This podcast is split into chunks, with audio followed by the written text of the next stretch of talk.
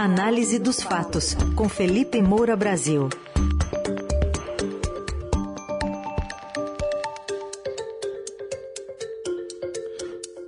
Hoje a análise dos fatos é sobre os atos bolsonaristas e lulistas no 1 de maio, Dia do Trabalhador. Felipe, bom dia. Bom dia, Raizen, Carol, melhores ouvintes, equipe da Eldorado FM, sempre um prazer falar com vocês. Salve, salve, vamos com tudo. Bom dia, Felipe. Com a direita e a esquerda, quem empolgou e falou para as massas nesse primeiro de maio, no final das contas? Ninguém, né, Carol?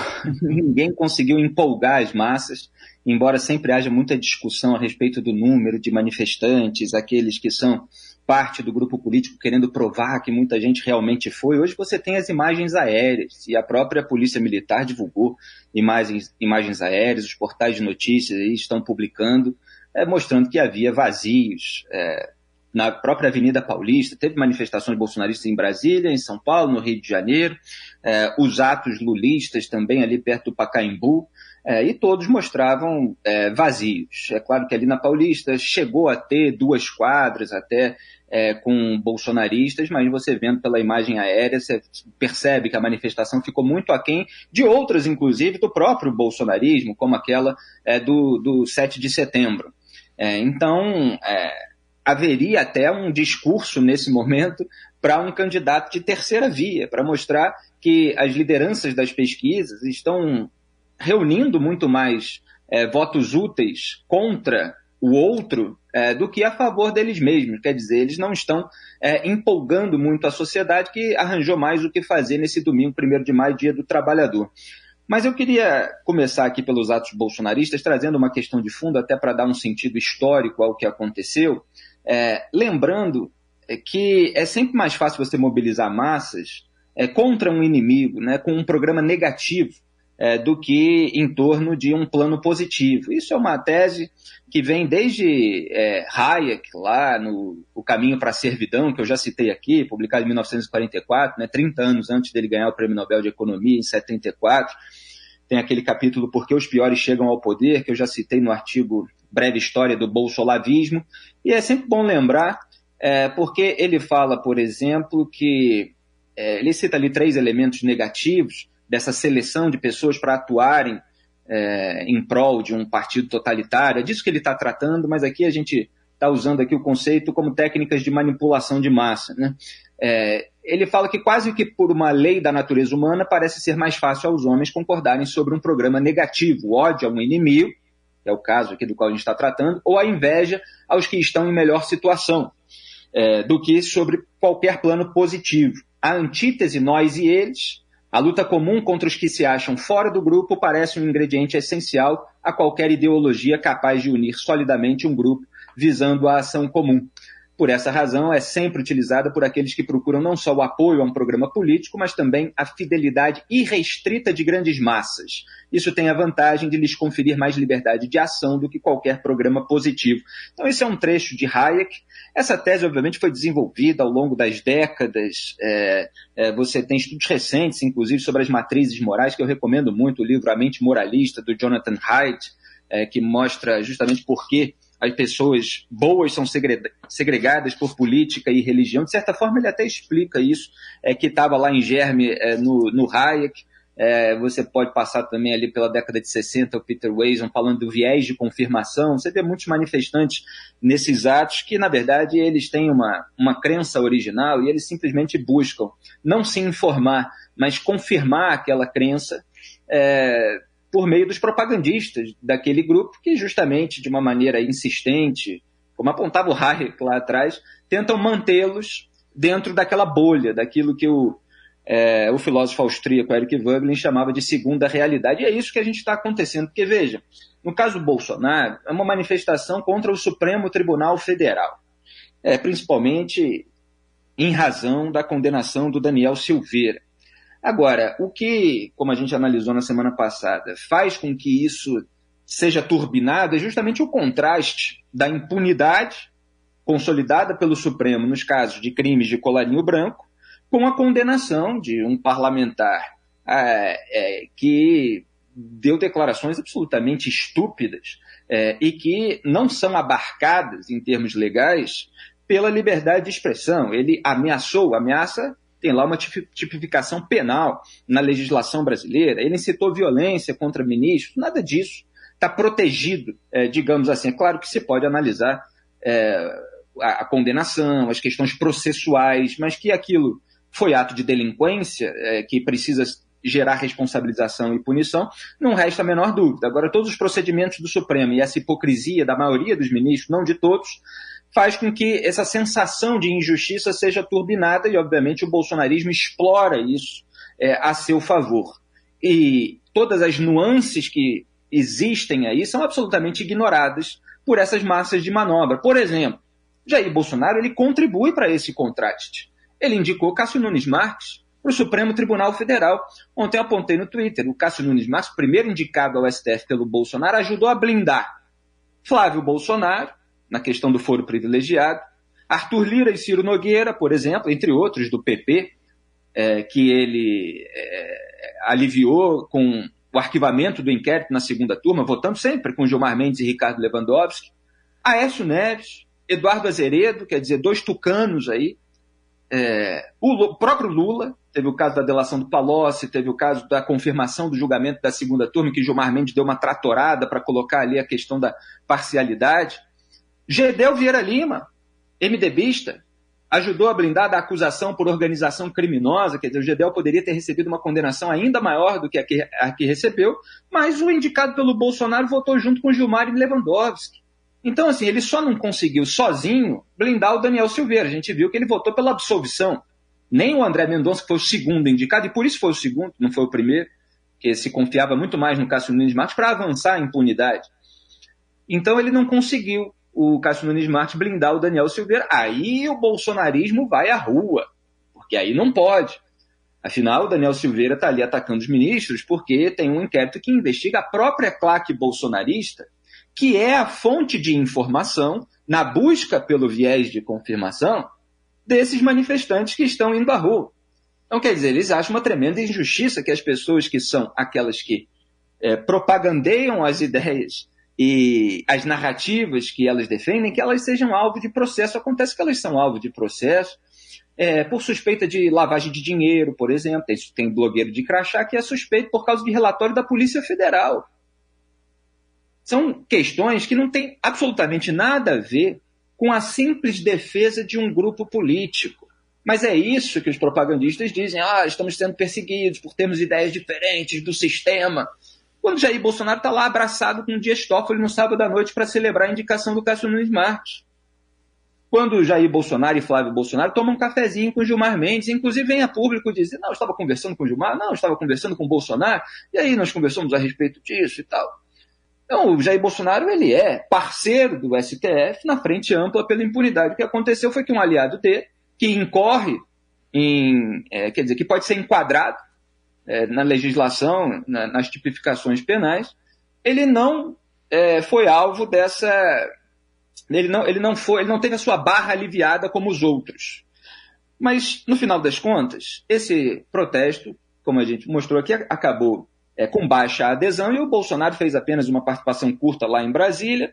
Ele é, fez em vídeo né, para São Paulo. E como ele já tinha é, é, é afrontado a decisão do Supremo. Com a graça, quer dizer, a concessão do indulto individual, ele preferiu um tom mais brando, mas ao mesmo tempo legitimando o ódio ao inimigo público, que os próprios ministros do STF é, mostraram, quer dizer, perceberam que é uma estratégia eleitoral do Bolsonaro, como eu estou apontando aqui desde o ano passado, é, mas ele fez isso simplesmente assim, como quem posa de defensor da liberdade, da democracia, da instituição. Quer dizer, ele quer agora adquirir um tom mais moderado depois da das afrontas, é, do período de maior embate, é justamente para chegar à eleição como aquele que está defendendo as quatro linhas da instituição, inclusive na polarização com o TSE, da qual ele também se alimenta como estratégia eleitoral para que o eleitorado perceba como o Bolsonaro como um líder capaz de enfrentar todo esse sistema que aí está, quando na verdade ele ataca por fora o sistema que ele fortalece por dentro. É, então, basicamente é isso. E o general Augusto Heleno chegou a dizer a frase: o bem precisa vencer o mal, que é uma amostra aí desse é, populismo, né, do nós contra eles, um grupo representando o bem, outro o mal. Agora, nenhum bem desvia dinheiro em gabinetes, abre os cofres do Ministério da Educação a pastores que pedem propina a prefeitos, deixa o Centrão usar estatais a favor de aliados, como a gente tem mostrado aqui na coluna, sabota leis anticrime, quer dizer, sabota o combate à corrupção, reforça, como eu estou dizendo, a frente da impunidade no STF, desinforma sobre vacina. Aliás, o ato no Rio de Janeiro virou é, um palanque de desinformação mais uma vez sobre vacina, isso foi noticiado nos portais. É, então, se pegar o, o livro do Jonathan Haidt, por exemplo, ele vai dizer lá que fazemos nossos primeiros julgamentos rapidamente e somos terríveis ao procurar evidências que possam refutar esses julgamentos é, iniciais. Está falando sobre a questão da intuição, do raciocínio, vale muito a pena ler a respeito disso, sobre as matrizes morais. Ele fala que cada matriz fornece uma visão de mundo completa, unificada e atraente de modo emocional, facilmente justificável pela evidência observável e mais importante, quase inabalável ao ataque de argumentos de pessoas de fora. Ataque aqui no bom sentido, quer dizer, o ataque argumentativo. Né? É, é, é, ou, se você pegar o conceito do Eric Boyle, quer dizer, aquela pessoa da primeira realidade que está tentando puxar de volta aquela que foi para a segunda das fantasias patológicas. E essas pessoas têm muita dificuldade porque elas já têm concepções é, pré-estabelecidas. E quando você vê é, alguns é, corajosos que vão entrevistar manifestantes e circularam alguns vídeos de pessoas ali dando uma cobrada. Então você vê o nível de desinformação dessas pessoas e de melindre, porque quando você dá qualquer informação que é incômoda, que pega mal para o presidente, elas reagem xingando, ofendendo. Então elas é, embarcaram em narrativas simplórias, que é aquilo que apontava é, o Hayek, como se o Bolsonaro estivesse sempre contra o STF, como se ele é, fosse esse defensor da democracia. É isso que ele quer posar, mas nem todo o eleitorado compra essa ideia. Bom, Felipe, eh, como você disse, foram atos com menos gente, né, do que outros, mas de qualquer forma foi a volta aí no primeiro de maio presencial, né, dois anos sem primeiro de maio por causa da pandemia, mas não muito longe dali, da Avenida Paulista, onde o presidente Bolsonaro esteve em vídeo, estava o ex-presidente Lula em pessoa, né, o que, que você diz dos atos lulistas, não só na Paulista, como em outros pontos do país? É um fiasco ainda maior. Né? Quando a gente vê as imagens aéreas, a gente vê ainda menos gente é, no ato lulista, embora nenhum tenha tido assim uma grande adesão. É, o Lula tem repetido asnices atrás de asnices, para usar uma palavra até que o Ciro Gomes usou na crítica ao Lula é, mostrando que ele está acelerando nisso aí. Eu já comentei várias vezes aqui na coluna, quem quiser ouvir em podcast, tem lá o lado Daniel Silveira do Lula, a logorreia do Lula. Ele teve até que trocar de marqueteiro, o Franklin Martins, pelo Edinho Silva. E como eu tinha ironizado no Twitter, é, às vezes o jogador é ruim e se quer culpar o técnico com a substituição, mas não quer dizer que vai mudar e não mudou.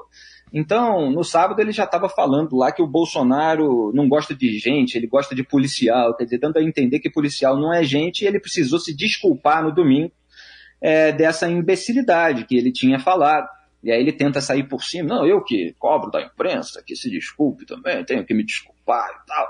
É, só que a imprensa, ela mostra aquilo que é, acontece, é, cada etapa de todos os processos, né? os telejornais principais na TV é, mostram a, as notinhas do outro lado, mas ele tem que posar, assim como o Bolsonaro, de perseguido.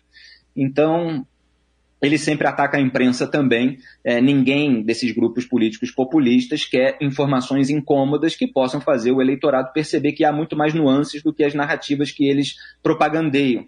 É, então o Lula ele está aparecendo cada vez mais. E quanto mais ele aparece, mais é, fica claro que o que se tem em torno dele é muito mais a rejeição ao bolsonarismo que ele capitaliza, que ele absorve com o recall, quer dizer, com o poder do nome que ele tem, é, do que mérito próprio.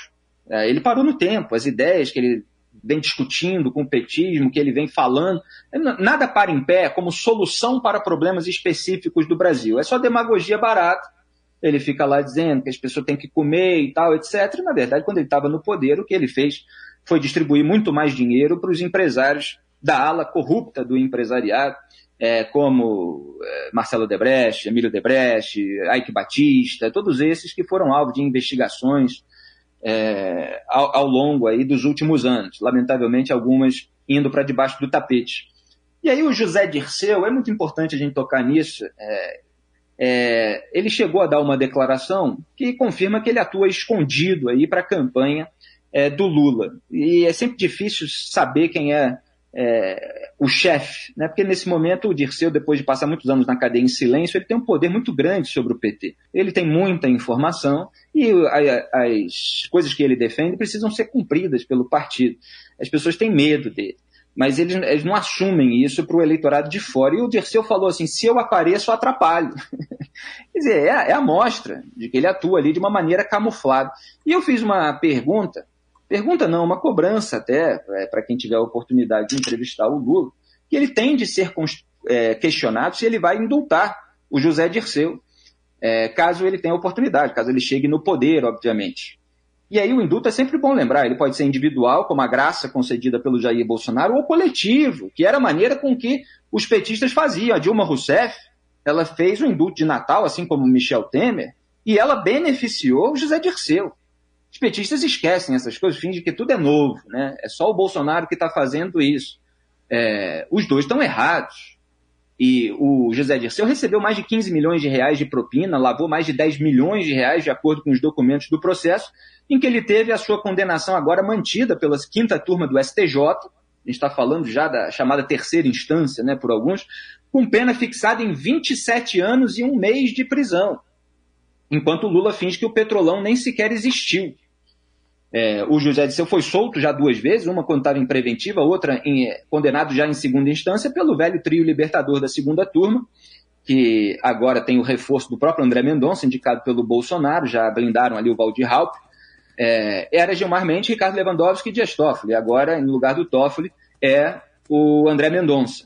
É, quando teve a Carmen Lúcia, às vezes não avançava tanto a impunidade, só em alguns casos. Agora o André Mendonça talvez avance, avance mais, precisamos ver. É, então, o, o, lulismo é isso aí. É, são, são ideias antigas. Aliás, no, no próprio palanque ali estava o Eduardo Suplicy dançando rap. que mostra essa, essa tentativa né, de pessoas aí da antiga de permanecerem moderninhas. É igual o Lula que toda hora fica falando que ele está com tesão. Né, fica parecendo às vezes um maníaco, né, o tempo todo falando a respeito disso. E é igual o, o, o Suplicy dançando rap. É uma coisa muito contrastante.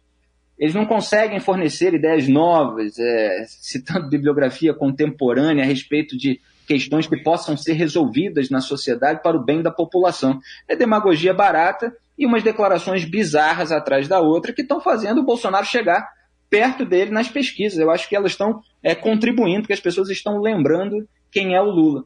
E, de modo geral, então, essas manifestações tiveram baixa adesão.